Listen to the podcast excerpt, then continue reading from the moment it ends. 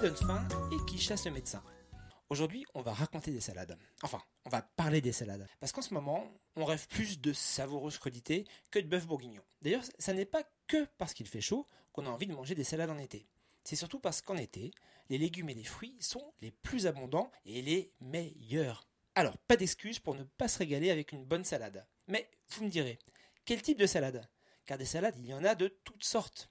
Alors évidemment, il y a les salades vertes avec le fromage ou sur le côté de l'assiette avec une quiche, une tarte salée, des lasagnes. Elles permettent d'obtenir un plat équilibré, surtout pour le soir. Mais au-delà du côté nutritionnel, il faut qu'elle soit bonne, la salade. Idéalement, si on dispose d'une délicieuse salade cueillie la veille ou le matin même, c'est génial. Et on peut varier les salades batavia, romaine, feuilles de chêne, sucrine, ou même pousses d'épinards, roquettes, pourpier. Mais à défaut d'avoir une bonne salade du jardin, il y a deux choses à savoir pour que ça soit bon.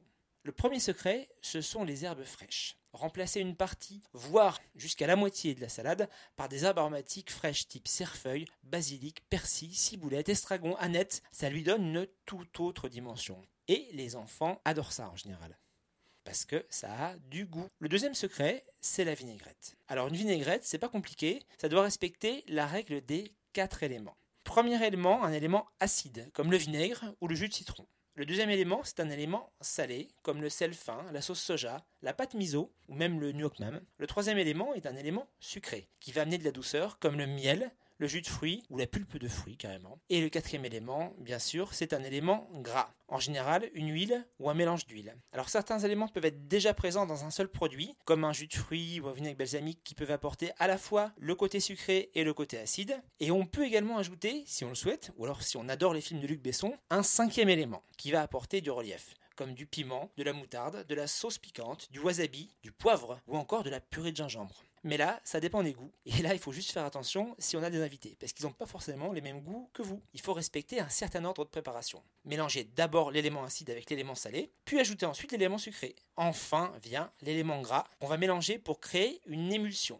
En effet, le gras n'est pas miscible avec le reste. On n'obtient jamais une sauce totalement homogène, mais juste des bulles de gras en suspension dans le liquide. Et si on laisse reposer la vinaigrette trop longtemps, le gras remonte à la surface et il faut à nouveau remuer avant utilisation. Ce qu'on voit bien avec les vinaigrettes en bouteille. Alors, quelques exemples de vinaigrettes qui ont fait leur preuve. La basique. Une cuillère à soupe de vinaigre de cidre, une pincée de sel, on mélange les deux. Ensuite, on ajoute une demi-cuillère à café de miel, voire un peu plus si on est vraiment gourmand. On mélange et enfin on ajoute deux cuillères à soupe d'huile de colza et on mélange bien pour obtenir l'émulsion. La méditerranéenne avec une cuillère à soupe de vinaigre balsamique, une pincée de sel, puis deux cuillères à soupe d'huile d'olive. Enfin, plus original, l'exotique avec une cuillère à soupe de vinaigre de cidre, une cuillère à café de sauce soja, puis deux cuillères à soupe de jus de fruits de la passion ou de mangue, et enfin une cuillère à soupe d'huile de colza et une cuillère à soupe d'huile de sésame ou de sésame grillé. Qu'est-ce que c'est bon l'huile de sésame grillé? On mélange et on peut même rajouter encore une cuillère à soupe de lait de coco pour un côté vraiment vraiment plus exotique.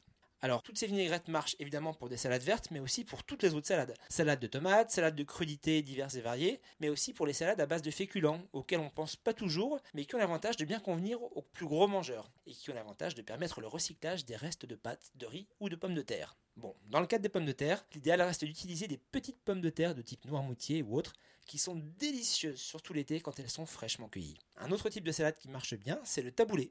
Alors on pense tout de suite au taboulé au boulgour, qui est le plus courant en France, mais pour moi le meilleur, c'est le taboulé libanais, à base de persil plat et de menthe. Là, on voyage, et c'est très très bon avec une grillade. Une astuce pour l'adoucir, le taboulé libanais, c'est de remplacer une partie du jus de citron par du jus d'orange ou de clémentine, qui va venir apporter une certaine rondeur, une certaine douceur à l'ensemble. Autre ingrédient auquel on pense pas toujours, les légumineuses. Alors que ce sont des aliments très sains et très intéressants à associer aux légumes, notamment le soir.